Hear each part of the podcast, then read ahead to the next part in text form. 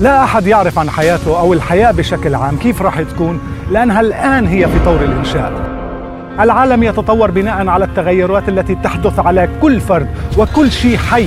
فلهيك هناك صعوبة في تخمين ما قد يحدث في الغد. إذا كنت عايش معتمد فقط على المعرفة الإنسانية ووفقا لمبادئ معينة ومعايير تقليدية إذا أنت ما زلت تعيش في الماضي ولن تعرف الجمال أو السعادة الحقيقية.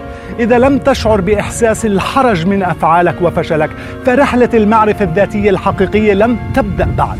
يجب أن يكون عندك الاستعداد بأن تفشل لأنك إذا كنت خايف منه من المؤكد أنك ما راح توصل لشيء بعيد. يجب أن يكون عندك الشجاعة لتواجه الخوف لاستخراج الكنز اللي في داخلك اللي لم يولد بعد. الذي لم يولد بعد هو منبع كل الإمكانات الإبداعية. وعليك أن تكتشف هذا الشيء بنفسك شخصيا لأنه الذات تعرف ذاتها من الداخل ليس من الخارج.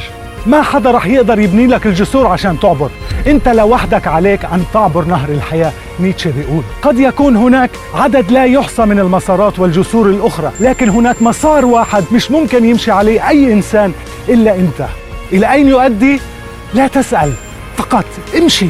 وكل ما عانيت وكان في صعوبات كلما تعمقت شخصيتك وتعمق فهمك.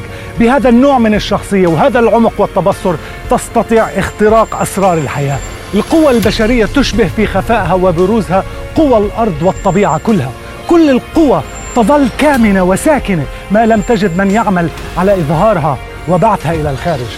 الأبواب الكبيرة في الحياة مفتوحة ولا يوجد من يحرسها. لكن إحنا مصرون على العبور من الأبواب الصغيرة المحصنة بكل أنواع الحراسة. الماضي التقاليد الخوف نظرة الآخرين.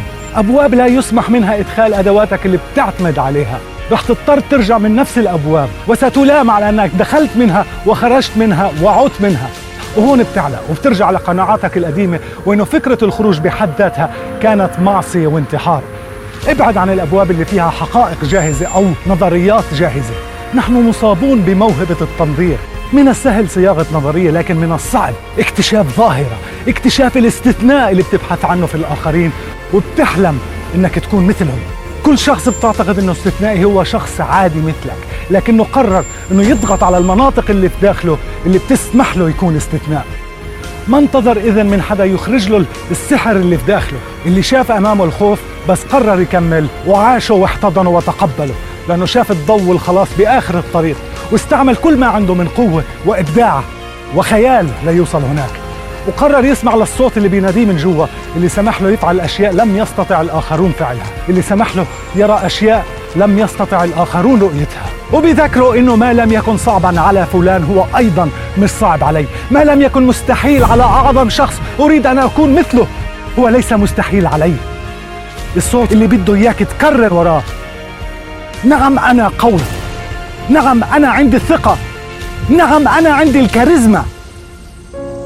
هذا الصوت اللي في داخلك اللي دايما بذكرك إنه مهما كنت بتعتقد إنه الطريق لاهدافك اللي أمامك كتير بعيدة. هي أقرب مما تتخيل.